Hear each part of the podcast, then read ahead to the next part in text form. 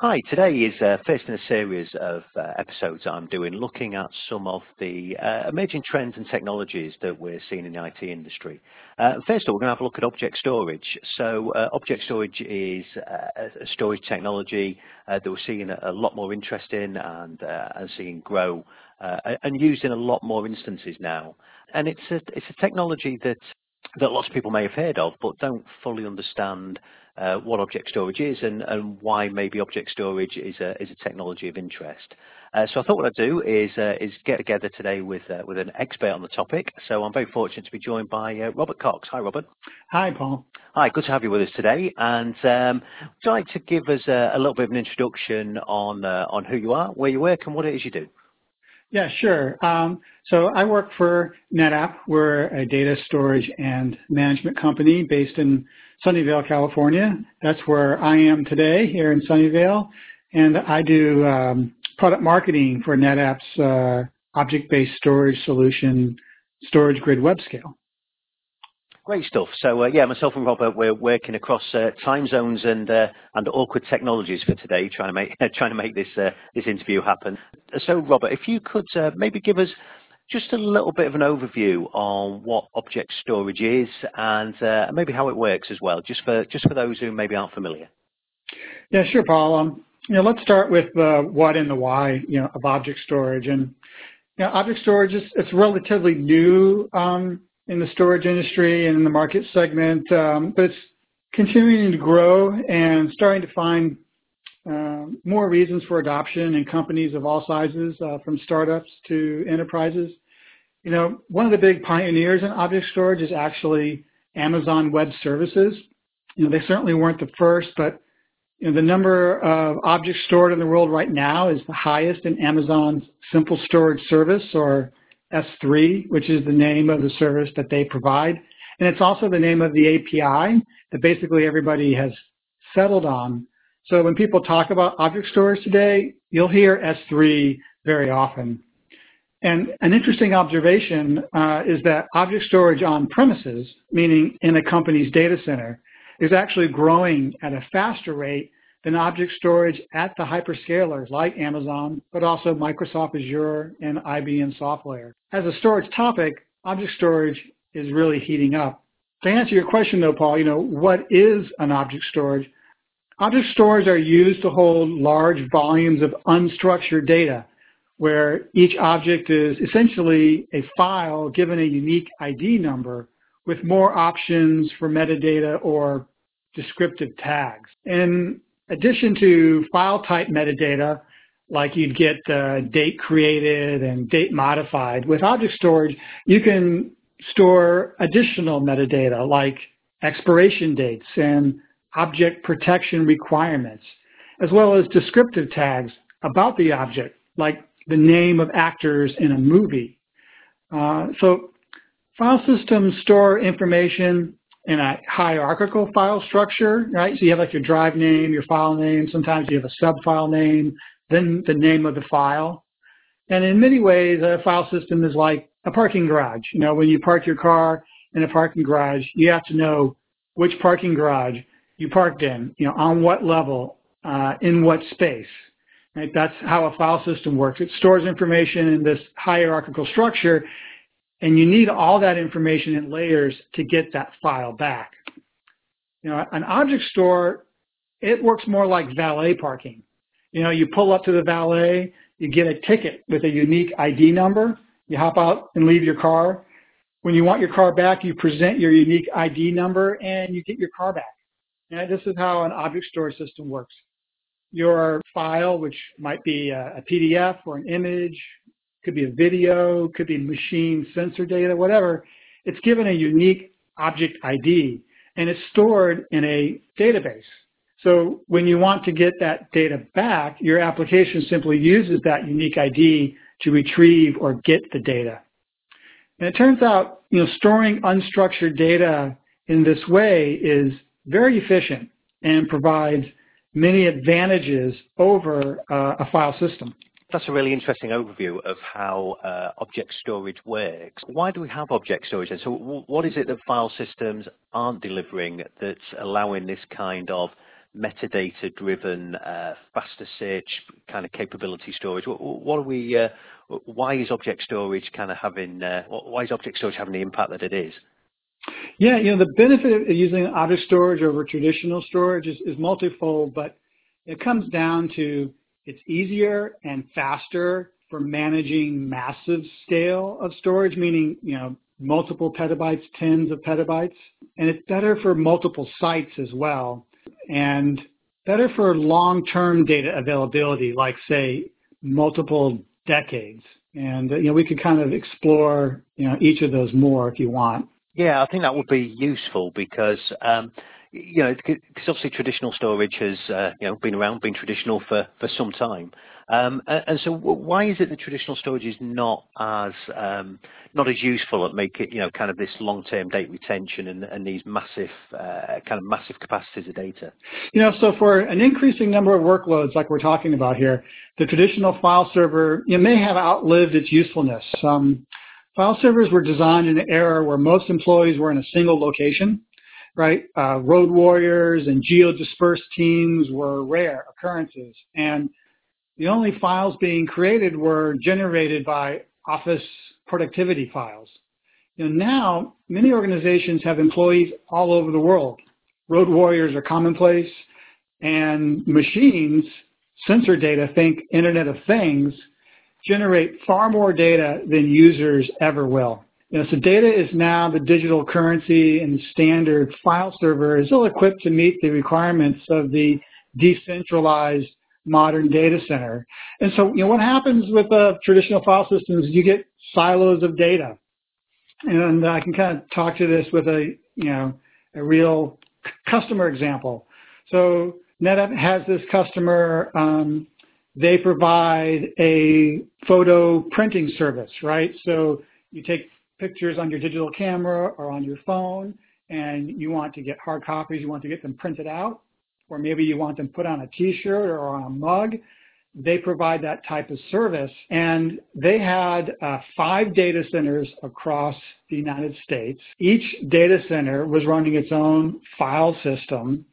And they had a huge database that was kind of acting as the brain that kept track of all the photos that they were storing. And they were storing millions of photos you can imagine, you know, hundreds of thousands uh, of people using their service and each of them having, you know, hundreds of photos, uh, for example. And it led to a lot of challenges on, you know, which photo is stored where, in which data center, in which silo. Uh, the database for managing all of these photos, you know, became very large and time consuming to uh, search through it.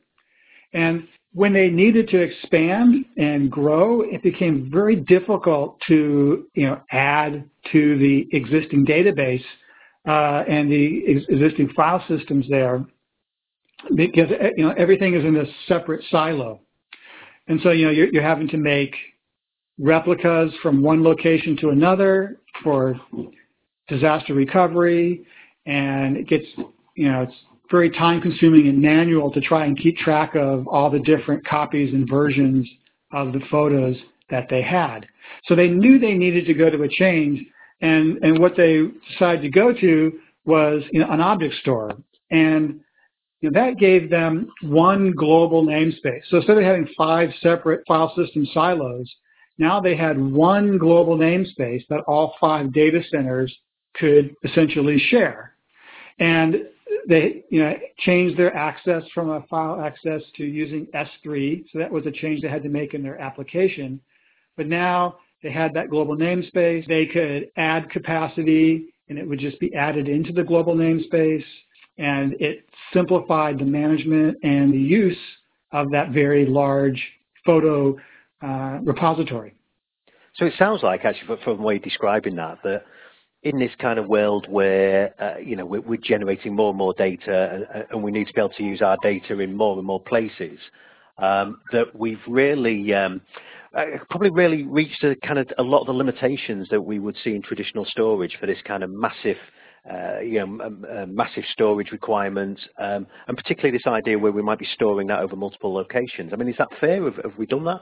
Yeah, certainly. Um, multiple locations is now becoming more and more the norm. Um, just like you and I today are working across the uh, the globe, and and uh, object stores really help solve that problem when you have you know more than two locations. So, so how does object storage help us to do that? So how, how's object storage kind of in, in, that example? How does it it fix those issues that uh, that you would have seen with traditional storage? You know, you were describing how the massive database that they look to manage it um, and, and, the amount of silos that they were creating. Uh, how, how does object storage fix that? Well, it fixes it by uh, allowing you to have a global namespace uh, across uh, different locations. So, you know, in a, in a file system, it's pretty much has to be within that location, usually that data center for wherever that file system resides. And then if you have another site, you have to copy the information over there. Um, you know, that would be an example of like using DR or something. And, you know, file systems, um, they have to stay within sync with, of, of, each other. So, you know, you're, you're having to, to manage now these two separate silos. And if you update a file in one location, you have to update a file in another location. I guess one of the key things with object storage is it works more like a worm, like a write once, read many, because each file or object is given that unique identifier. Once you write it in there, you don't have to worry about keeping it consistent with, you know, another uh, object. So you can have that single global namespace that multiple lo locations can share and can, can write and read or put and get, as it's called in object language, files into it. So it sounded because uh, obviously the, the, way you gave that example before uh, of the kind of the, the photo processing uh, mm-hmm. business, mm-hmm. you know, it, it, sounds like object fixing an awful lot of problems there, making uh, you know, kind of making their storage deployment an awful lot easier. Uh, I mean, where are you seeing um, these kind of object solutions? Where, where, are you seeing their kind of their biggest impact at the moment? You know, what what kind yeah. of industries, what kind of problems are they solving? Yeah, there's um, you know some many common object storage use cases. So one is backup and archival. Object storage systems are you know, cost effective and you know, highly scalable for backup and archive platforms um, over, say, using tape. And then another is enterprise collaboration, right? So geographically dispersed teams. Um, this is the case in the automotive industry, uh, where you actually have geographically dispersed quality assurance teams. And now with cars, cars collect so much sensor data. They have cameras on board. Uh, they have all types of um, sensors that, that are collecting data, and it's hundreds of gigabytes, in some cases terabytes of data. Uh, and quality assurance teams want to uh, use that data in their quality assurance testing. And so you could have teams located in three different continents, all wanting to share a common repository of sensor data collected from test vehicles, right? Uh, so that type of enterprise collaboration, you know, content repositories, uh, like with the photo example, but it could also be in the media and entertainment industry with all types of uh, movies and advertisement production where after the film or the ad is you know shot, they want to uh, archive it and keep it in a, in a content repository. Um, log storage, um, you know, so keeping track of operating systems uh, and operating system logs uh, as a, a large repository. Big data, you see this in the use case of many governments are collecting a lot of information. A lot of that information is imagery and video, uh, and they want to have that around uh, so they can go back and analyze it uh, later.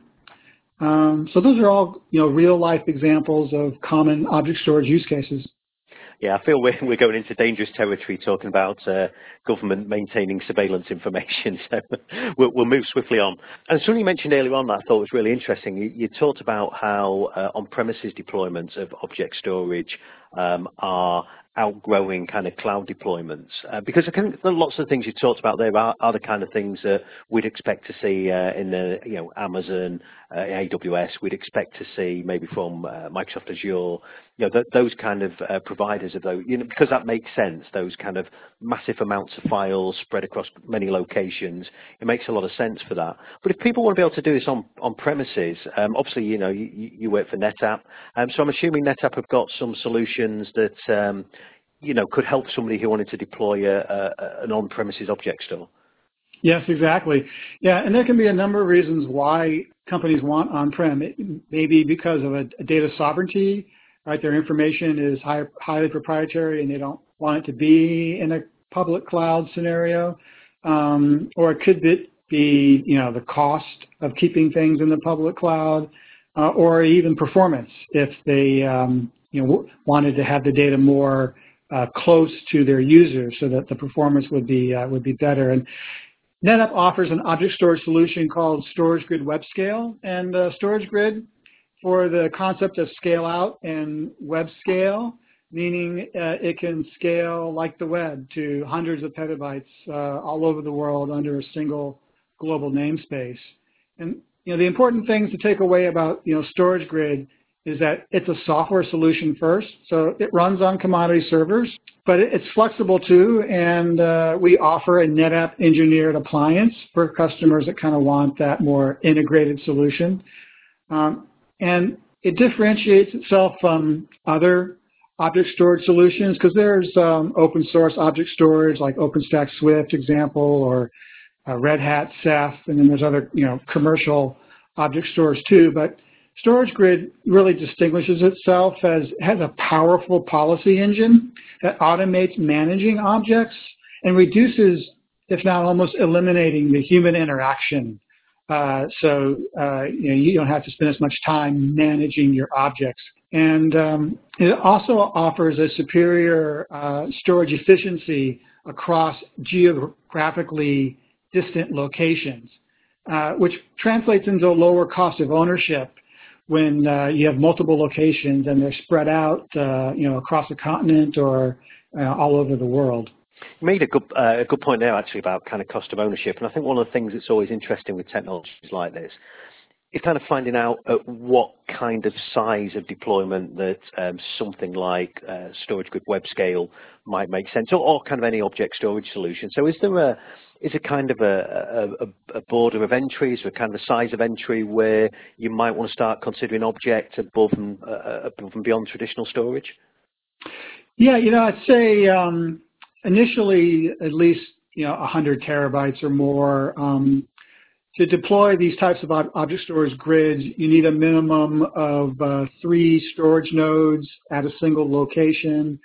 And, you know, a storage node, you know, may have, you know, 40 or so uh, terabytes in it. So, you know, that's kind of 120 terabytes is kind of the minimum. But then you probably would, uh, again, start to consider it if you had multiple locations, probably, you know, at least two, but really three or, or more locations. So now 120 terabytes at three locations. So it's, you know, 300 or so terabytes or so. So somewhere in that 300 to 500 terabytes is kind of, you know, the entry level. And then really uh, it allows you to grow from there um, to multiple petabytes and, you know, even upwards to hundreds of petabytes.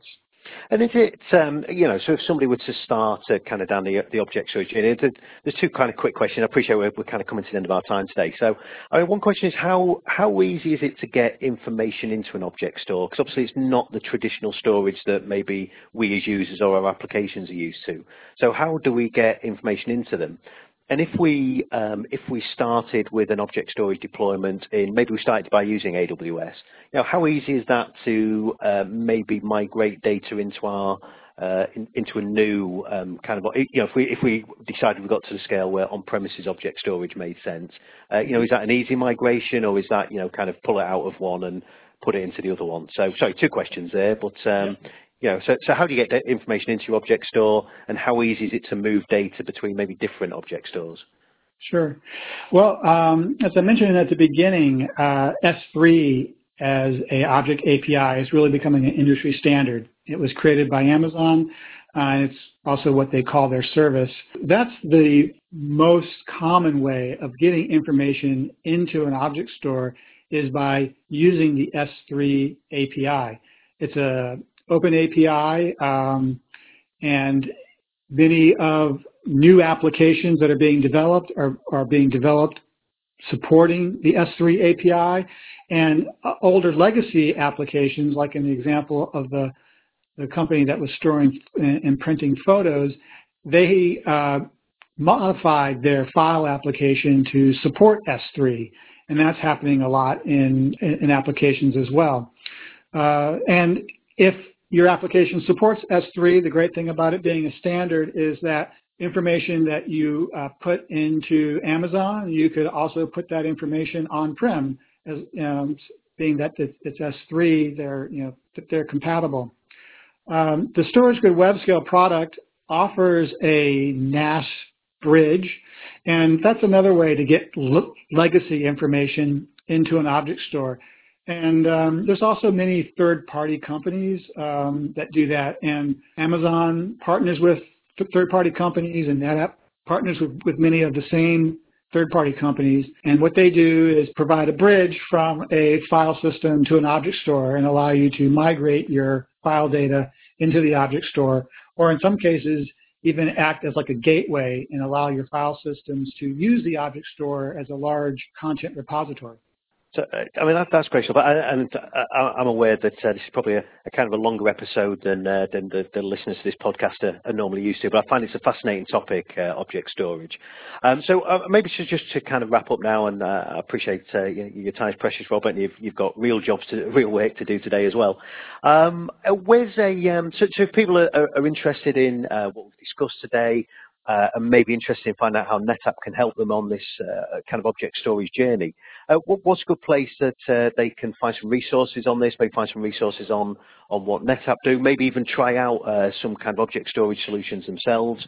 Uh, and of course, what's a good way that maybe they can come and stalk you online if they've got any pertinent questions from today? Sure. Um, you know, the, the, simplest place to go is netapp.com.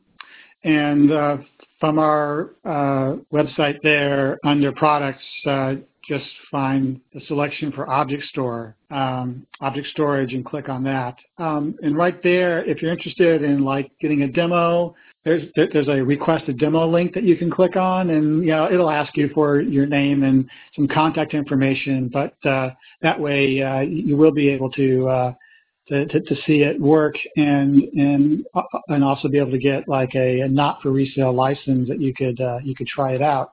And for me, uh, the simplest way to get a hold of me is my email address, which is uh, robert.cox, uh, C-O-X, at netapp.com. Robert, uh, that's brilliant. Thank you very much for that, and uh, you know, thank you for staying online a little bit, bit a little bit longer. Uh, I think we managed to get through that without uh, any more impact from the technology demons. And um, but yeah, thanks very much for your time. I think that's a fascinating subject, and uh, and hopefully the listeners will learn a lot about object storage um, and learn maybe some use cases that they might be able to take advantage of. So uh, thanks for your time. Really appreciate it, and look forward to speaking to you again soon. All right, thanks, Paul. Thanks, Robert.